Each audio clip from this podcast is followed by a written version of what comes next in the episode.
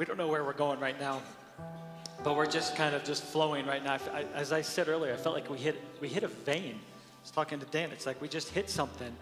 We're just kind of flowing right now in this. But uh, so just a few things. Uh, just came up and uh, said he, he just saw this like wave of salvation, and as we were praying into it, uh, this is what I saw. I feel like it's it is a. I felt like the Lord said there is a, a light wave coming. It's not a wave of water, it's a wave of light that's hitting darkness, that's breaking darkness off. And the chains of injustice, just as we were praying, chains are being broken. It's the chains of injustice. It's that, it's the, uh, the veil that is over those that do not know Christ, that it is being removed. It is light that removes the darkness. And so I just want to, I just feel like we need to speak into this and pray over it. Uh, and then the Lord said this here's the wave. It, the wave is right here in, in 2 Corinthians 4. It says, Let light shine out of darkness. This is the light wave that is going to break darkness. And he says, This is the light that shines in our heart. And it's the light that gives us the knowledge. It says, it gives us the light of the knowledge of the glory of God in the face of Christ. So, Lord, I just declare right now this light wave is the light of the knowledge of the glory of God in the face of Christ that is being released as we prophesy life to our bodies, as we prophesy life to the church. Right now, we say, Church, rise up and be this light wave that is going to break forth across Colorado, across this nation. Lord, it is time for revival. And it starts right here. there was another word. So on Tuesday, as we were praying with Lou Engle, and, and literally it felt like the ground was shaking, I, I heard the Lord say, This is there's an epicenter right here. This place will be an epicenter and already is an epicenter for the shaking and the things that the Lord is going to do. And then I just had somebody come up and say, I think it was like a week and a half ago or two weeks ago, they said, uh, the Lord told them that this place was an epicenter for what the Lord wanted to do in this region, and that, that saying that as we like as we drop the scepter in the ground, that things begin to explode across Colorado, that there's a shaking that moves across Colorado. It is not us, it is not our strength, it is by the Spirit, but we have to move. We actually step into that, that alignment with what the Lord wants to do. It's not by power, it's not by might, but it's by the Spirit but it is it was Zerubbabel holding up that uh, the plumb line. He's holding it up. It's a simple, small little thing, but it removes the mountains. What are you, O mighty mountain? that you would be flattened before the Lord. And so we declare and we decree right now, in the name of Jesus, that there is a light wave moving across Colorado. Lord, let this be the epicenter right here. And here's the cool part because I felt like the Lord said that there is a hiddenness even with, with what is happening here. And uh, the, the epicenter begins underground. It, it doesn't even happen at the surface, it's an underground move, but it is the very place where the shaking starts that then fires across, across this region, across this state. Even as the, the, there was a word earlier of, of these uh, grassroots to grace fires that in the place of grassroots, as we set our hearts back on what the Lord desires, on His plans and purposes, that it turns into a grace fire. And if you know what a grass fire does, it, it's, it's like the fastest moving fire. it spreads so quickly. So I didn't mean to drop the tone down. I feel like we need to go back into it here. Uh, so, Lord, we say yes. We say yes. Oh, me just, and this is the other word. Uh, Marlis was just saying, uh, she just had a, had a vision of, of the, the Lord Jesus, like on a white horse, coming, riding, and picking her up and taking her. And I don't remember where exactly they went, but, but then, but then Jesus like took her off the back of the horse and set her down and said these words, suit up. And that was the other word that the Lord I just heard of this morning saying, I was like, I don't know what you want me to do with that, but I feel like this is it. Is he said there's a call to arms. Yes! So we are suiting up because we're in a battle. Let us never forget that we're in a battle. And, and you do not want to go into battle without suiting up. You don't go without that call to arms. You say, we're, arming ourselves. and but it's we arm ourselves in a different way. We arm ourselves, it's really, it's the Ephesians 6. I was just feeling like this is the armor of God that we begin to arm ourselves with. That what we're doing is we're setting ourselves up to win the battle. When we wear the armor of God, we win the battle. We go into battle fully, fully prepared. So I feel like I'm just going to read part of this here. Uh, he says, I'll just read it. Put on the full armor of God yes. so that you can take your stand against the devil's schemes.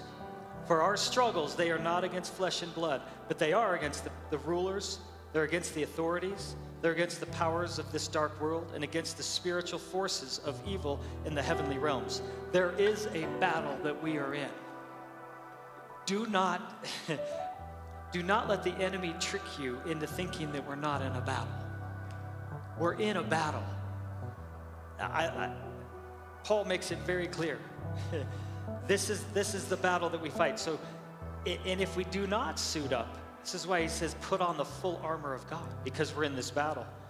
Says, therefore, he says it again right after that. He says, therefore, put on the full armor of God so that when the day of evil comes, which is now, you will be able to stand your ground. And after you have done everything to stand, stand firm.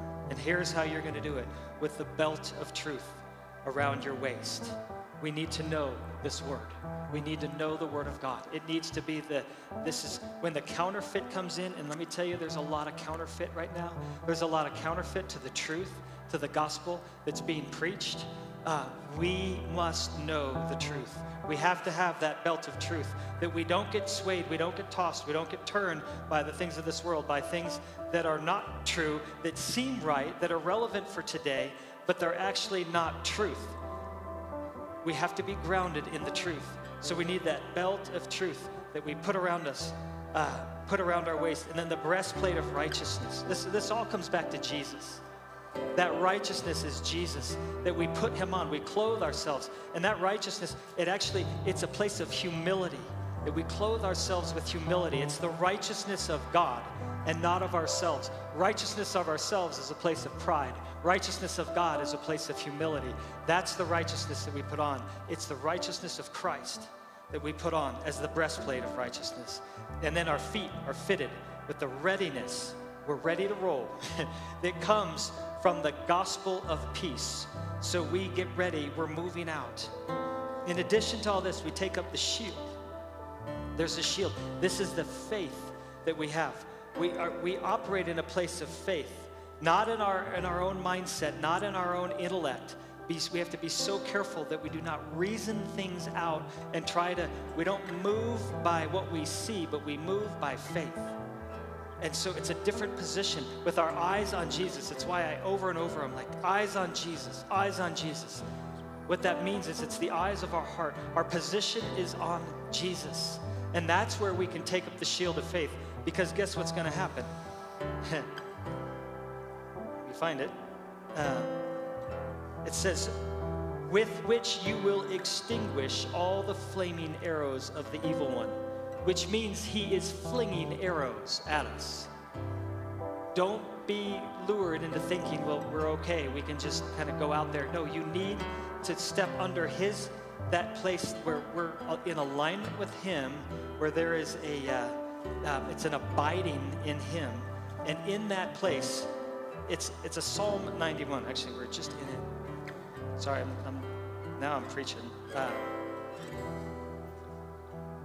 but I feel like we, we just need this right now. Psalm 91 says, He who dwells in the shelter of the Most High. Here's the shield of faith that we have. You're going to dwell in the shelter of the Most High. And in that place, you will rest in the shadow of the Almighty. And I will say of the Lord, He is my refuge. What are we saying? There is no other place of refuge. Do not have any other place that you think that you can go, that you think that can create that refuge for, that it's not in our finances, it's not in our successes, it's not in anything else that we have. It is only in the Lord that we have a place of refuge. He has to be that place of trust, the only place of trust, so that we have a firm foundation. That's the place of faith that we stand on. And it says,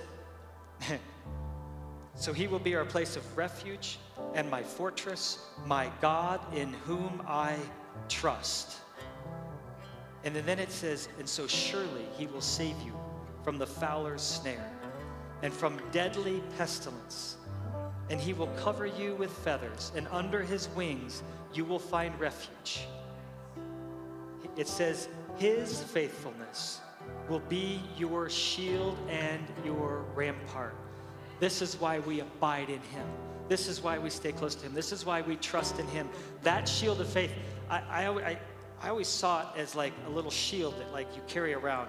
I realized, no, what you're doing is you're actually getting behind his shield. He's got a massive shield.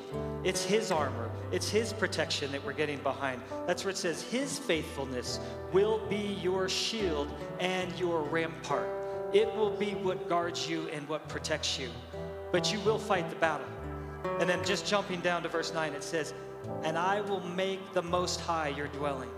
It, I'm sorry, if you make the Most High your dwelling. So here it is. That's the place of abiding, even the Lord who is your refuge. Then it says, No harm will befall you, no disaster will come near your dwelling. It says, For he will command his angels concerning you to guard you in all your ways. So that's the shield of faith. And then it says, then take up the helmet of salvation. This is that place of what we know it's Christ. He is our salvation. It's the blood of Jesus. It's what we're going to do here in just a moment. We're going to take communion. It is only His blood, it is only Jesus. We put on that as our helmet of salvation because otherwise, what happens is the enemy attacks, and he attacks right here. He tries to get into our mind. But no, we're going to renew our mind through Christ, through the Holy Spirit, that would renew our mind, strengthen us, and that would be that helmet of salvation, that nothing would be allowed in there that's not of Him. When other thoughts come in, no, there's a helmet of salvation that protects from those thoughts being that, that, that try to come in there and try to take us off course. It's that Romans 12, 2. Do not conform to the pattern of this world. Do not reason things out with this world. Put on that helmet of salvation. It's that renewing of your mind that transforms us, that sets us in a place where we become one with Him, that we know His will, His good, His pleasing, and His perfect will, and that we walk fully in His ways. When we have the helmet of salvation on, we know the will of God and we know where we're going. And then the last part, it says, and the sword of the Spirit, which is the Word of God. This sword of the Spirit, the Word of God, that we actually declare the word of the Lord. We have this word, but that word is actually the Rhema word of God. It's the spoken word of God, which is the sword of the Spirit. So we don't just have it here, but we have it, we take it in here, and then we declare it and we decree it, and it becomes a sword, it becomes the sword of the Spirit as we speak the Rhema word of God, as we under as we get to know the word of God, as we it's that that we eat the scroll and it's sweet to our lips, but it's bitter to our stomach, that it would come back out as the word of God as we as we use it to to to take down strongholds. This is where that's that second Corinthians 10. That actually anything that would raise itself up above the knowledge of God, we make it obedient to Christ. We have the truth right here. We have this word, and it says that the true worshipers will worship in spirit this is the sword, and in truth. And then it says, and pray on all occasions. Pray in the Spirit. So, Father, I thank you that there is a call to arms. We are suiting up for the battle. In Jesus' name.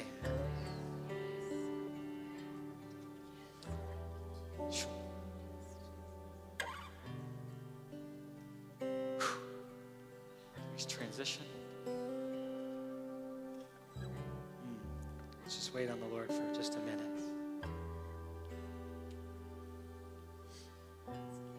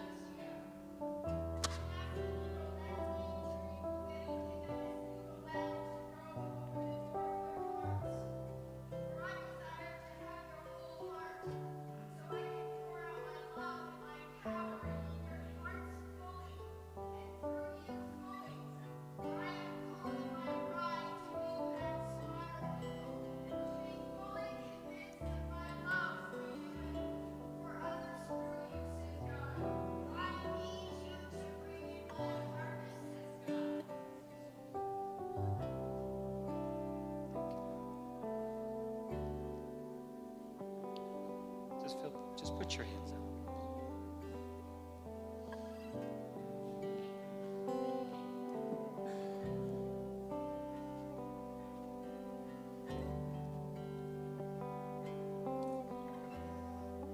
I'm just going to pray, and if you want to agree with me, you can.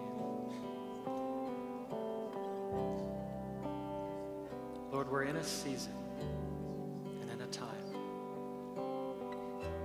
where it's hard to even see what's happening Things are moving at such a pace, at an accelerated pace. A lot of times we don't know which way to go, which way to turn. But Lord, I pray that, that as we set our hearts upon you, as we set our eyes upon you, Lord, that you would lead us. That you would lead us wherever you desire for us to go. So as our hands are out, I just feel like it's a place of just surrender to Him. That we hold everything loosely. That we hold the plans of tomorrow loosely. That if He wants to change our plans, that we just say, Yes, Lord. Whatever your plan is, we want to go that way. And a lot of times the Lord doesn't show us plan a month from now so that we go, okay, I got it for the next month. I can take it. I'll see you in a month, Lord. no, He wants us to have that daily manna, that daily bread, that daily walk with Him, that daily abiding in Him. That's His desire. You realize His plan is that He would be our God, that we would be His children,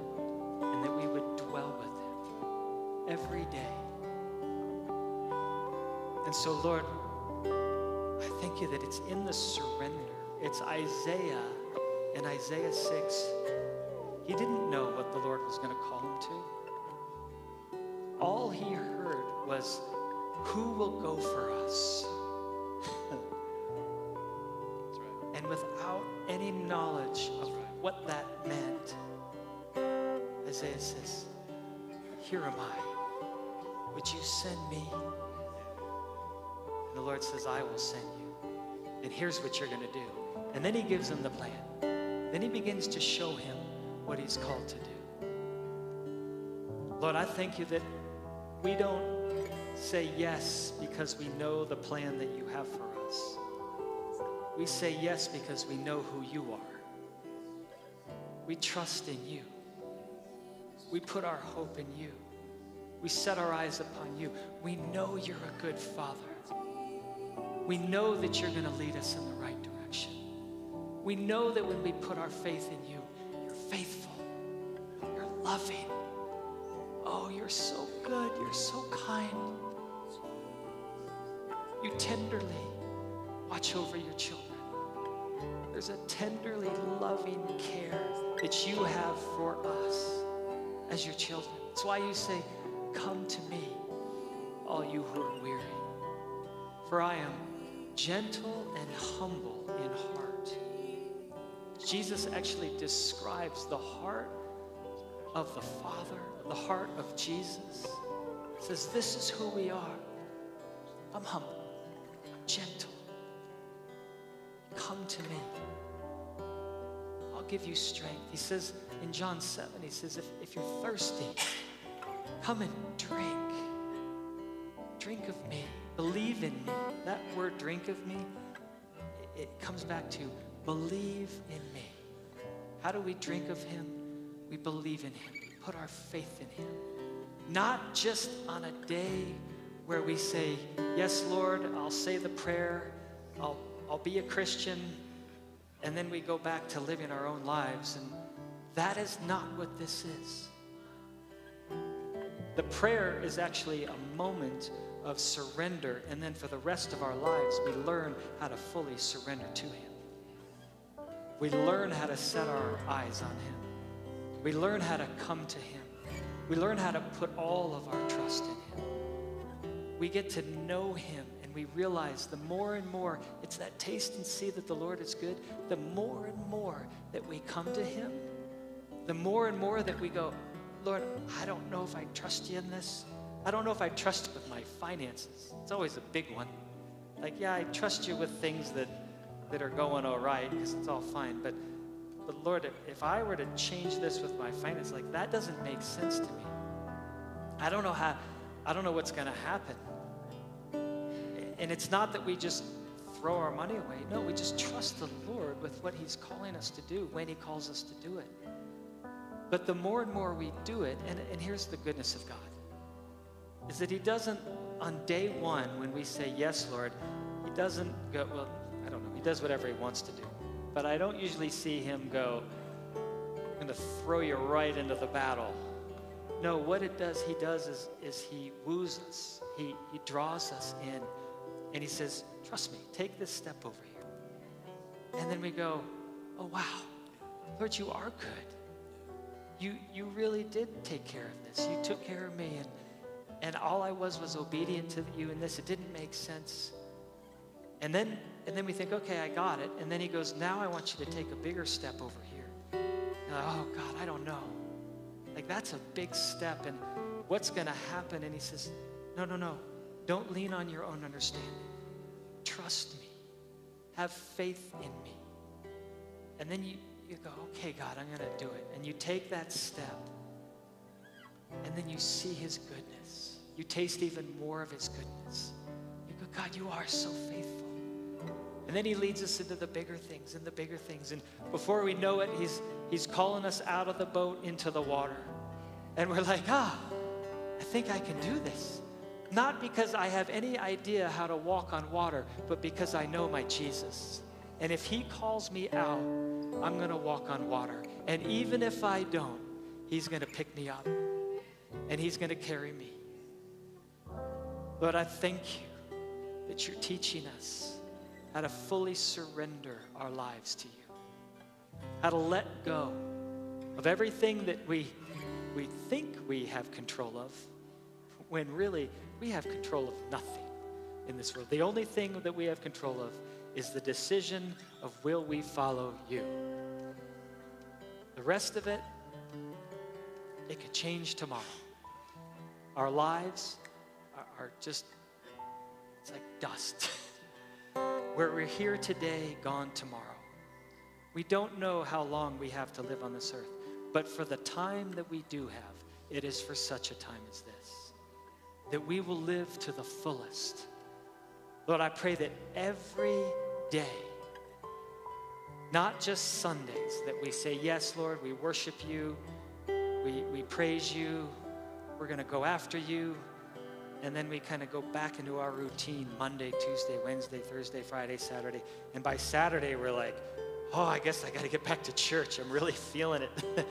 like I'm feeling under attack again. He's like, no, I want you to abide in me. And in the abiding, you come under the shadow of the Almighty. You remain in that shadow. You remain in His faithfulness. He is so faithful. There is none like Him. There's none like Him. Oh God, that we would we would stop trying to figure things out on our own.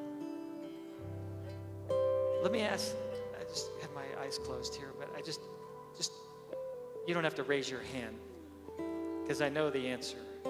It's more of a, just a facetious, just a question. But I just, have you ever figured something out on your own without the Lord and, and moved into it and, and it's just worked out amazingly well?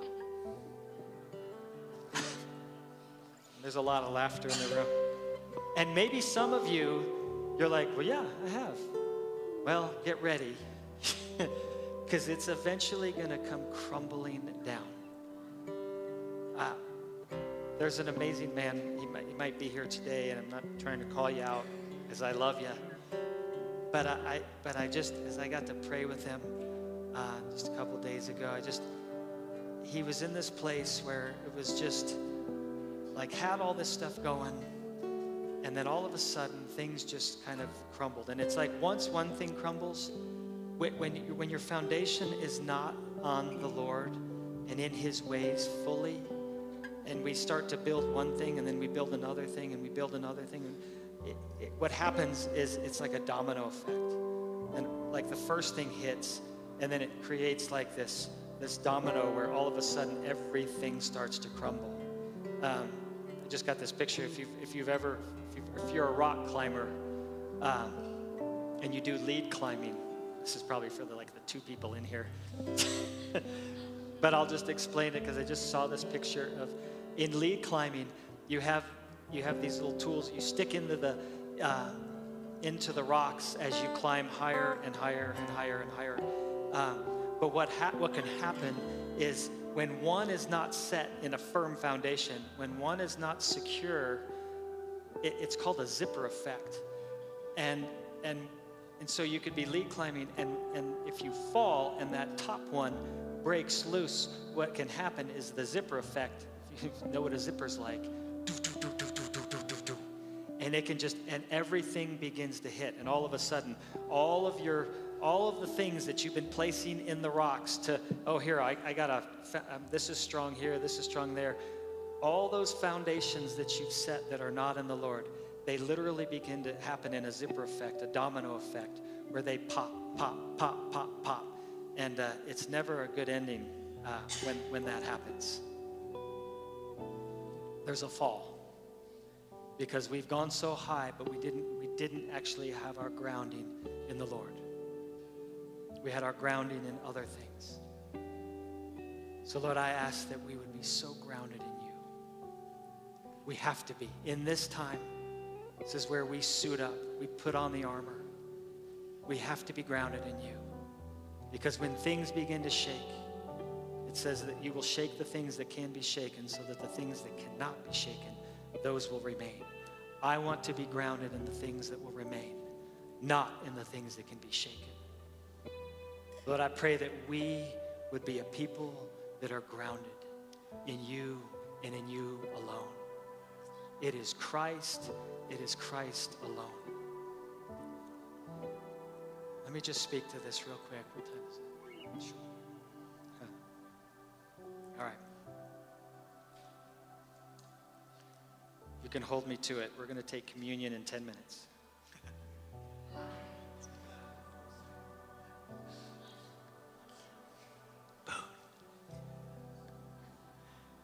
Oh.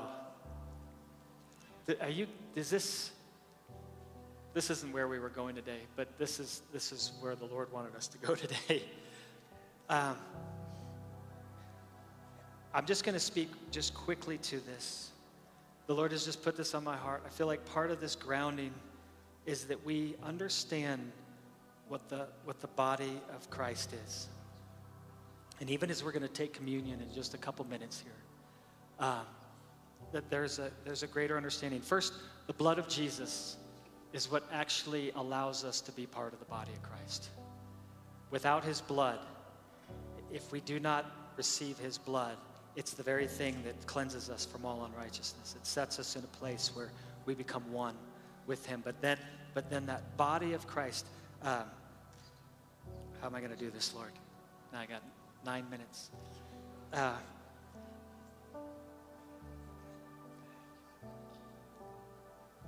in John 6, Jesus talks about this to the point where it's one of his strongest messages. Um, it's not the message that you want to preach, if you want to have a church. Because at the end of this message, everybody left except for 12 people. And, uh, but it was that he starts off by saying that, that there's the bread of life and that you need to receive the bread of life. And then he goes kind of to the next step and he goes, by the way, I'm the bread of life. And then they kind of like, they question him on some things. And, and then he takes it to another level and he goes, you actually have to eat of my flesh and drink of my blood. and if you do not do that, you will have no life in you. And that's the one that just took them over the top, where, where they said it was, it was too hard of a message to follow. And many left. When, they, when you say many, it was like 95%. I mean, there were, there were literally 12 left. And Jesus goes to the 12. He goes, Are you going to leave too? And, uh, and I love Peter. He goes, Where are we going to go? We've been following you. We've laid it all down. we've got nothing. And by the way, you have the words of eternal life. So, what was beautiful is, is I, I know Peter's going, Jesus, I have no idea what you're talking about, and this really doesn't make sense. But you have the words of eternal life. I'm going to trust you. I'm going to put my faith in you. He did. And they followed him. The 11, 11 of the 12 followed him. But Jesus, it, it, it goes on in, in 1 Corinthians, it talks about, it says that, that we actually are the body of Christ. So Jesus is the body, that he gave his life for us so that then we could become the body of Christ. And when, as we become the body of Christ, in Ephesians it says, like, I'll just read it, it says, uh,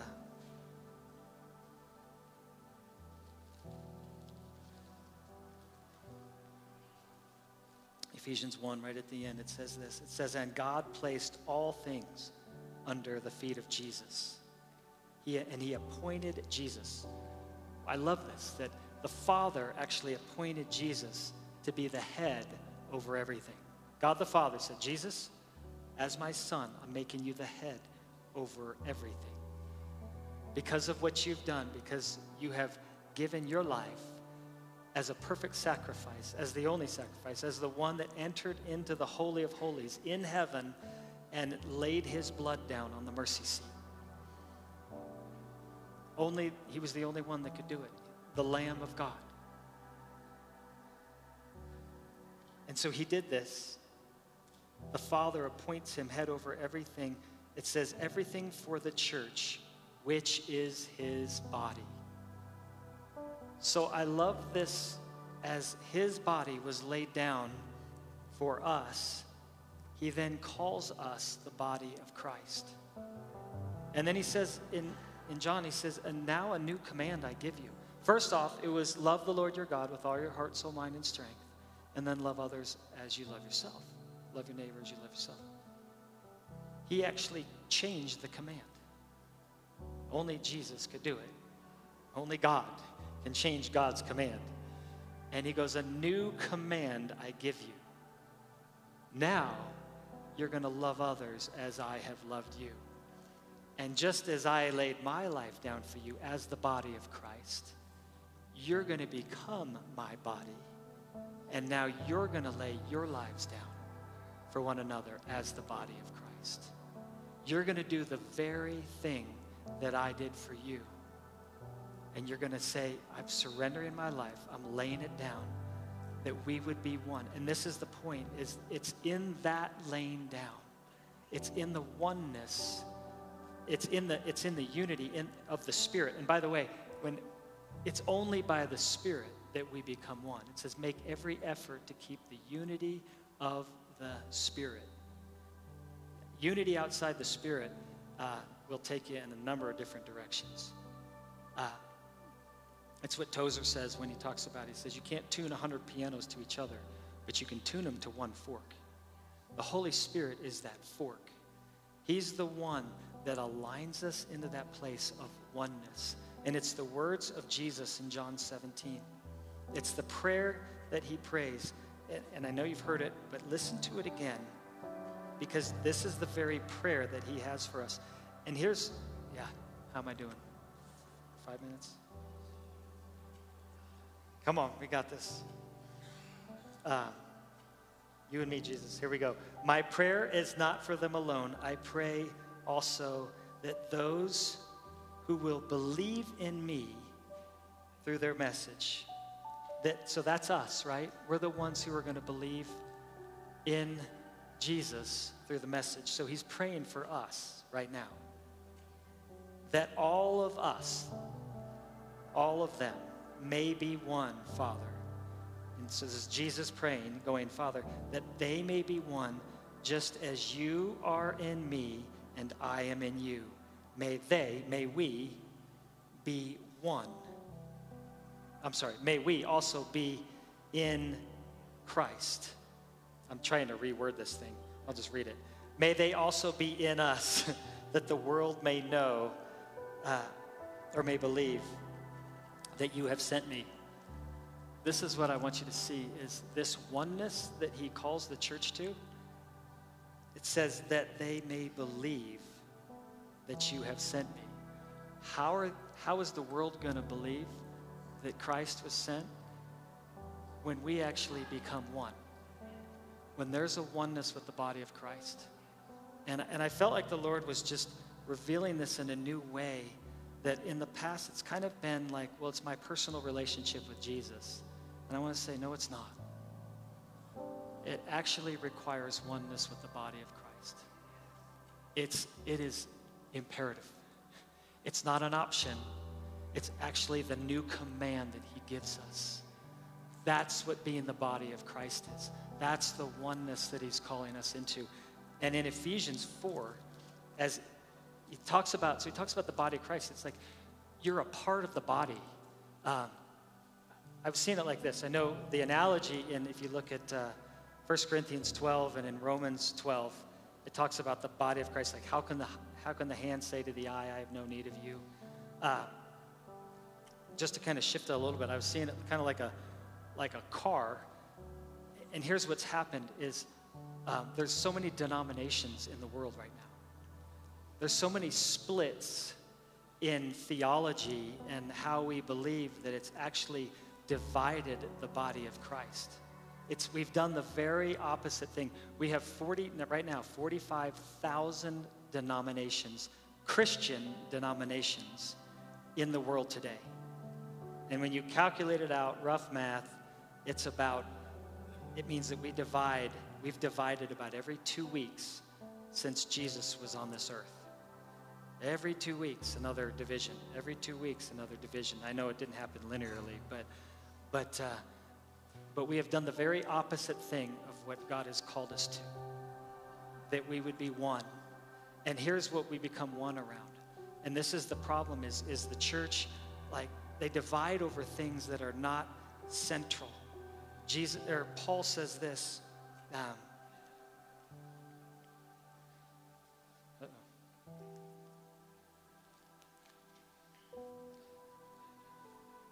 in 1 Corinthians. These words are so good. Can't see. Uh, he says this. This is Paul, Apostle Paul, studied in Gamaliel. Like this guy is is like the he's the guy. He knows he, he could boast about so many things. And he says this For I have resolved to know nothing while I was with you, except this Jesus Christ and Him crucified. Can we set a foundation in the church around that? Some may believe in tongues, some may believe in healing, some may that like okay, those are all good things, but do those determine whether we are children of God? Do those determine whether we go to heaven or hell?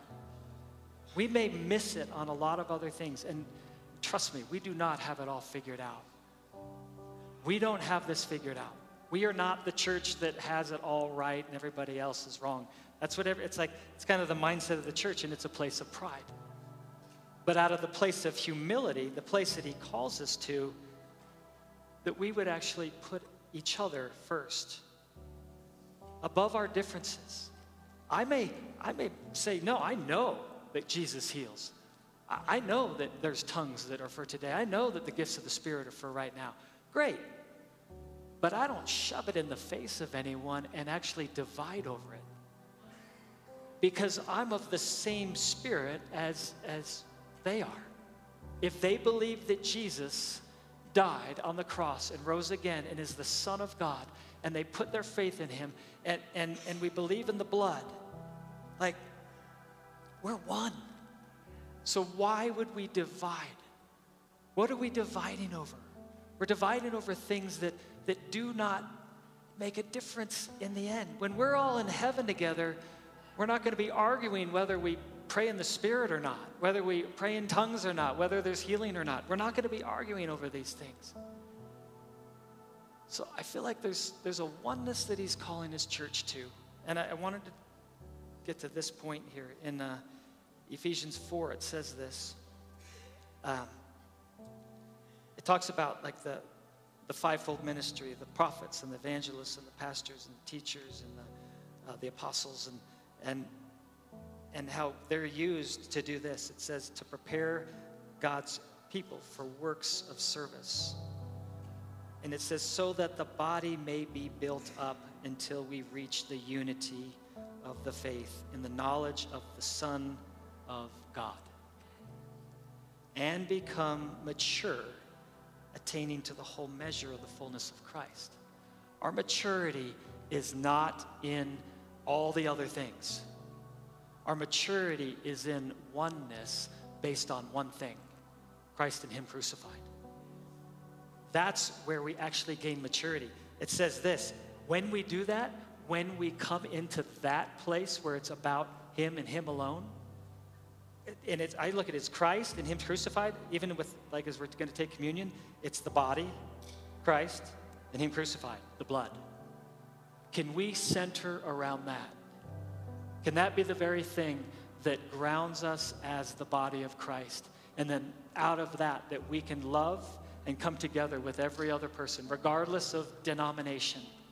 I just pray the Lord just shuts down denominations. And, and I understand, like, it, this is where I feel like as we have denominations, I don't, I don't want to curse denominations because look at it as parts of the body. The problem is, is we go, we don't need them.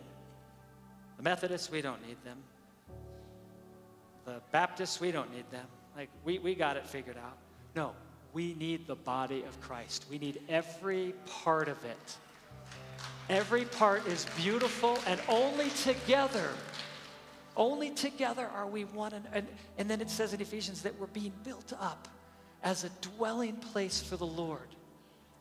Like, if you if you leave out all the Baptists, it's like 110, what is it?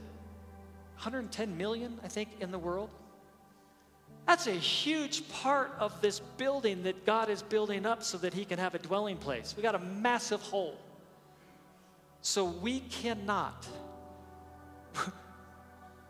we, we can't decide who's like who we're going to be uh, kind of in the body of Christ with and who we're not. The only thing we can divide over is anything outside of that Christ and Him crucified. Outside of that, yeah, you can divide because it's not the same spirit. But in that, we have to remain one together. And so as we we're going to take communion right now. I've got so much more, but you'll hear it another day. There's so much more. I just I would ask you just to to just begin to press into this at a deeper level. Um, oh, let me just I was going to just use this analogy just with cars. I was like I feel like what's happened is it's like you got this group over here and and they really love the, the, the accelerator. And they're like, man, it is all about the accelerator. And so we've got these cars over here that they are so good at accelerating and gaining speed. But what's happened is they forgot the brake. And so, man, you got cars crashing. Like, and then over here, you got these cars, and this is another denomination, and they're like, man, it is all about the brake. And, uh, and that's great. The problem is, is they're not moving. They're just like hitting their brake. and, and neither of them is right until you put them together and you go, oh, now we got the accelerator, which we need, and we have the brake. But the church, what it's done is it said, no, I'm in this camp. I'm over here. I'm with the accelerators. Or no, I'm over here with the brakes, man. And uh, I, I'm like, even in, even in our own life, I was thinking of this with Christy and I. I'm like, I feel like I'm the safer one I, I'm the brake in our family. you go, what? No, I really am. I'm the one like, oh, hey, be careful. Don't do this, right, kids? like, hey, that could, you could really get hurt. Don't do this. And Christy's the accelerator. She's like, ah, you'll be fine. Go do it. I'm like, no, you can't. But here's what I love is we need each other. We need the accelerator. We need the brake. I keep the kids from like breaking their necks, and Christy keeps them like going. So, so we do this together, and there's, this is the beauty of what the Lord did is he actually purposely gave us a grace that we only know in part. We only have a part. Because if he says, well, I'm going to give this group, I'm going to give it all to them, then they got to figure it out. They're like, we don't need the rest of you. We got the whole car figured out. We can do this. But no, what the Lord actually wants is the body of Christ to come together. So he's like, no, you're going to have to work with these people over.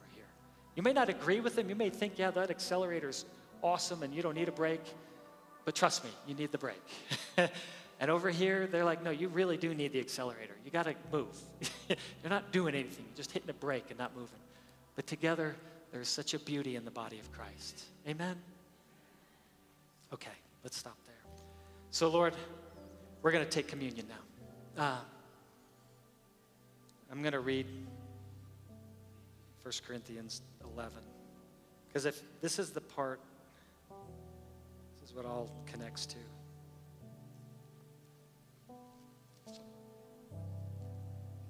We're good.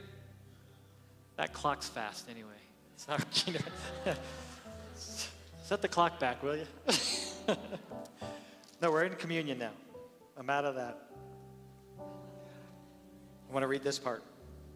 This is the Lord's Supper, and it's in 1 Corinthians 11, starting in verse 17. He says this In the following directive, this is Paul, and uh, he's talking to the church. He goes, I have no praise for you, for your meetings do more harm than they do good. In the first place, I've heard that when you come together as a church, there's divisions among you. This has to grieve the heart of the Lord. And so he's going into communion here, but he's starting it with, oh, there's divisions among you. He says when you actually gather together, it's being more hurtful than, than good. So, yeah, uh, he says uh, there's divisions among you, and to some extent, I, I believe it. This is what he's heard. He's like, to some extent, I believe that. No doubt. These, uh, anyway, I'll skip down. We're going to move faster. Sorry. Um, so he's talking about the division in the church. And then he's saying, look, even when you go and take communion, he's like, you're not really taking communion. You're just, you're going and you're coming together, uh, and then you're just eating. You're going ahead of other people. You're not putting others first. Uh, he's like, look, do that at home. If you're going to go eat, drink, do whatever, like, do that at home. It says, when you come, you're going to come in a different position. When you come together, uh, he says, don't you have homes to eat and drink in? Or do you despise the church of God and humiliate those who have nothing? What I have to say to you, or um, what shall I say to you? Shall I praise you for this? Certainly not. So that was the reprimand. And then he says this For I received from the Lord what I pass on to you that the Lord Jesus, on the night that he was betrayed, that he took the bread. And when he had given thanks, he broke it and he says, This is my body, which is for you. Do it in remembrance of me. And that says, In the same way, after supper, he took the cup. And he said this This cup, it's the new covenant in my blood. Do this whenever you drink it in remembrance of me. For whenever you eat this bread and drink this cup, you proclaim the Lord's death until he comes. And then he goes on to say this Therefore, whoever eats bread, the bread, and drinks the cup of the Lord in an unworthy manner, they will be guilty of sinning against the, the body and the blood of the Lord. For you ought to examine yourself before you eat the bread and before you drink the cup. For anyone who eats and drinks without recognizing the body of Christ, the body of the Lord, actually eats and drinks judgment on himself. now, I don't want everyone just to go, well, I'm not taking communion. like, hey, we can take communion. Everyone just sits here and like, I'm not taking it. this, the point isn't to, to be in fear over this, but the point is that I believe what he's talking about here is that there is something that we, we need to actually come into this place of recognizing the body of the Lord. And, and if there's, there's places, it says in Matthew, it talks about like when you go to pray and you have something against your brother or your brother has something against you, like stop, go, make things right, and then come back. And, and I believe even as we're, what we're doing is we're, we're saying, Lord, what is it that we need to do to make things right with the body of Christ? Who is it that maybe we have anger against or hatred against, or that we've even just kind of created a division with someone else that is a believer that's, uh, that's in the body of Christ? And, and so I, I, believe that this is what it's referring to. It goes on to say this it says, um, That is why many among you are weak and sick. And a number of you have actually fallen asleep, which that's the nice version of you've died. Uh, it says, But if we judge ourselves, we would not come under judgment. And this is that place of where we actually set our heart before the Lord and allow, allow Him to show us those areas of our heart that are wrong and that we don't just jump in and say, okay, I'm just doing the body and the blood of Jesus. There is power in this. It is amazing, and it's actually the center of, of our walk with Jesus. It's all about the body and the blood. And then it says this it says, But if we judged ourselves, we would not come under judgment. And when we were judged by the Lord, we were being disciplined so that we will not be condemned with the world. And I love it that sometimes the Lord will actually kind of judge us in these times. I look at it more as coaching. It's kind of like, come on, you're doing it wrong. You need to shift over this way.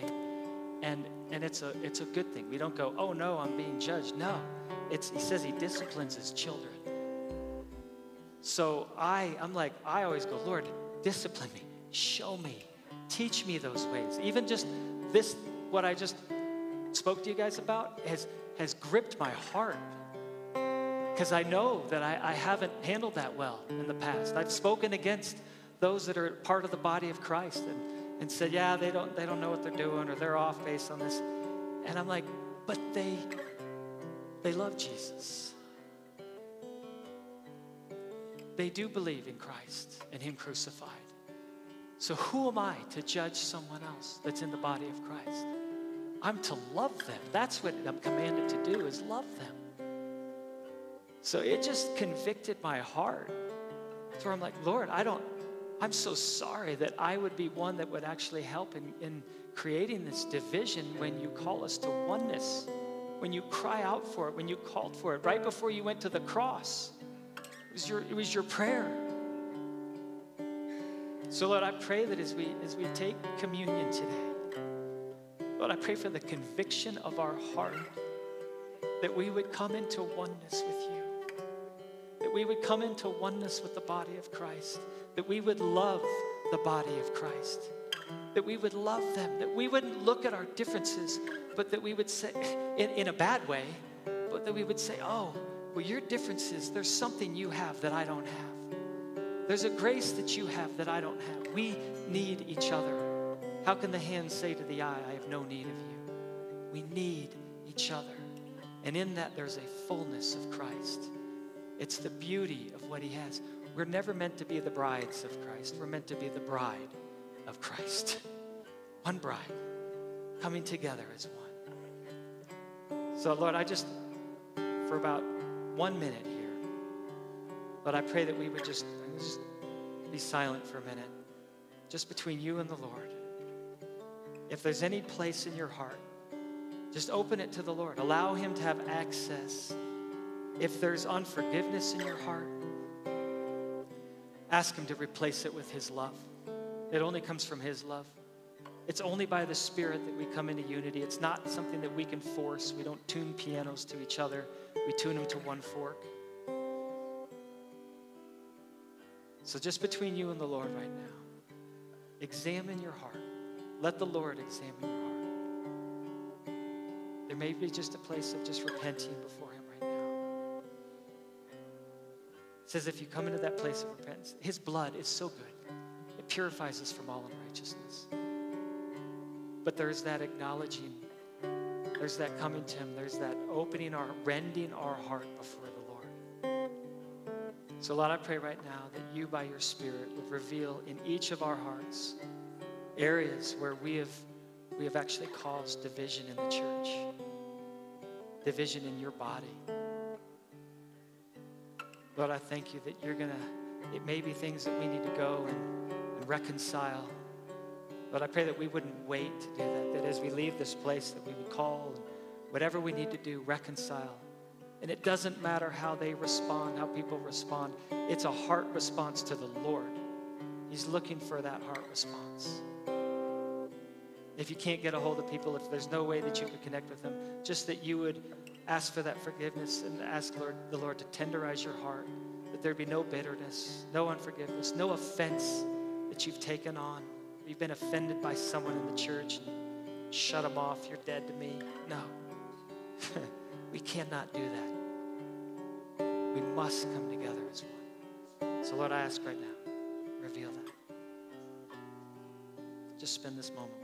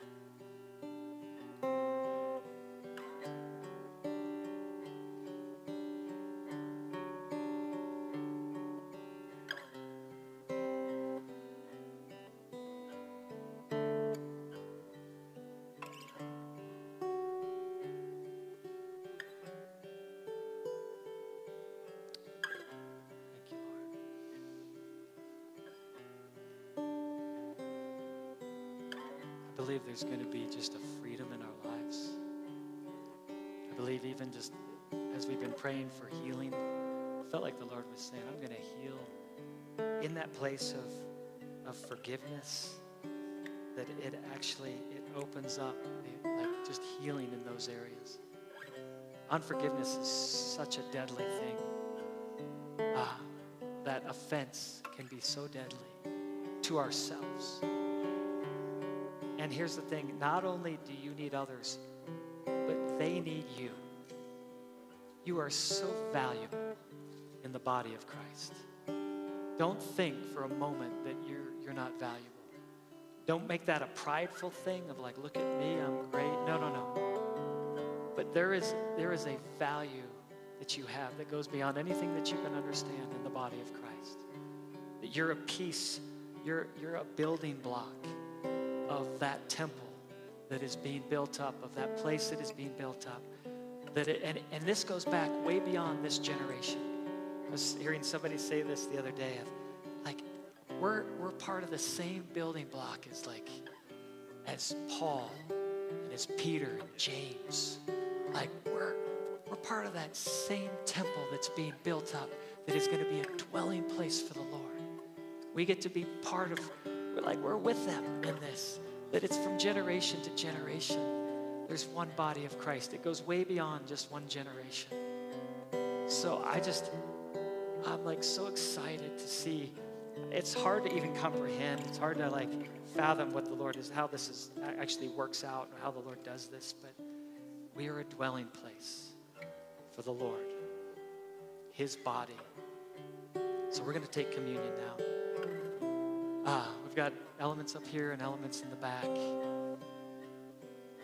And uh, I just encourage you, just, just as you take communion, recognize not only that Jesus, like that body is the body of Christ as, as his body, but it's the body of Christ. And as you're taking it, you're taking in the body of Christ. But there's a deeper love that he's, the Lord's going to give us for this greater body that goes beyond just the rock. It's, it's the body of Christ that we would love. And then that cup, that it is the grace of God. It cleanses us from all unrighteousness. That we don't take one sip of it and say we're good. No, we drink of it all the time. We drink of his blood. It's the very thing that cleanses us from all unrighteousness. Amen? So, Lord, I just thank you that we get to take the body and the blood. In Jesus' name, let's take it the body and the blood. I'm going to have my son close us in prayer here as we go from this place. So, Lord, right now I just thank you that we would continue to love each other as a body, that we'd continue to just pray for each other, and that we'd become uh, closer in unity and in the love of God. That, Lord, you would be the one that draws closer, that it wouldn't be other things, but that you'd be what our focus is on and what our what our attention is on, Lord. That as we focus on you, that we would become attuned to you, and that we'd all join together as a body in one, Lord. And I thank you that you just bless everyone here today. In Jesus' name, amen.